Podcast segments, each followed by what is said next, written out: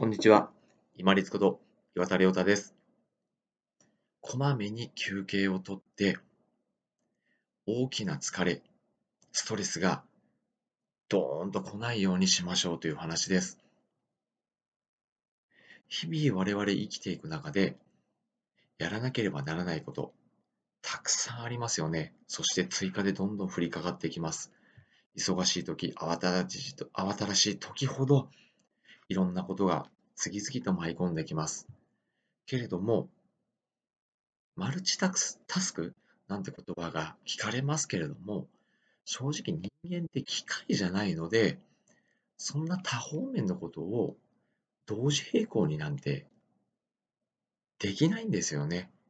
何かデバイスツールが発達しているので、人間もそういうふうにできそうな気がしますけれども、ツールはいくら便利になっても、人間一つずつのことしかできないんですよ。なので、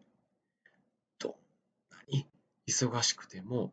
一つずつしかできないんですから、うわーっと一つずつ順番にやっていけば、そりゃ疲れたまりますよ。けれども、ここで考え直してほしいんです。一個一個ある中で、短時間でもいいので、ちょっとずつ休みを取っていけば、次々出てくるものに対してリフレッシュできてますし、意欲も湧いてくるんですね。これなぜこの話を私しようかと思った理由がありまして、私自身も今業務委託でお仕事させていただいているものあるんですけども、特に数字はまあ設定されていないんですけれども、自分なりのやっぱり数字の目標が一応1日分あって、でそこに向かって毎日頑張ってはいくんですけども、私、性格、まあ、性質上っていうんですかね、少し HSP 気味なので、過集中しすぎる傾向があるんですね。で、まあ、下手すると、もう本当に3時間でも4時間でも、わーっと集中してやってしまうんですね。これちょっと諸刃の剣でですね、まあ、いい時も一時期今まであったかもしれないんですけれども、もう年を取ってきたこともあって、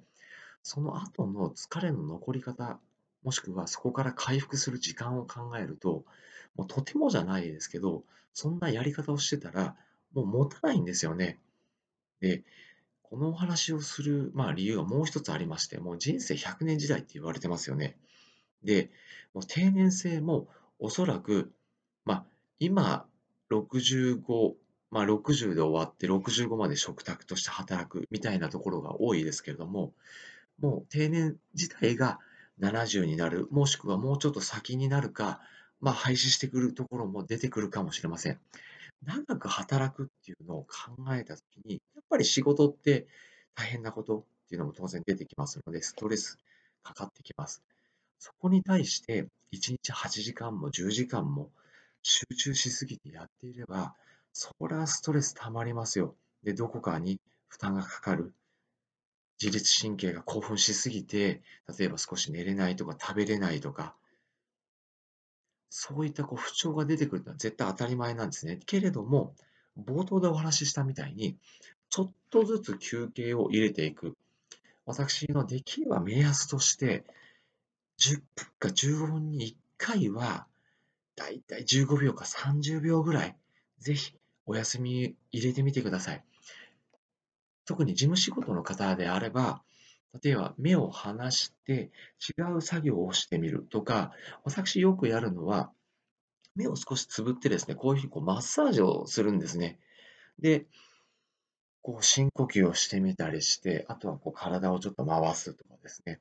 15秒から30秒だけでもいいので、細かい休憩をとっていってください。で、外でお仕事をされている方、特に夏い日、夏の暑い日とかもそうですけれども、大体今10時半とかで1回3時とかで休憩入れ入れていらっしゃると思うんですけれども、そのもう一つ間に細かい休憩を入れましょう。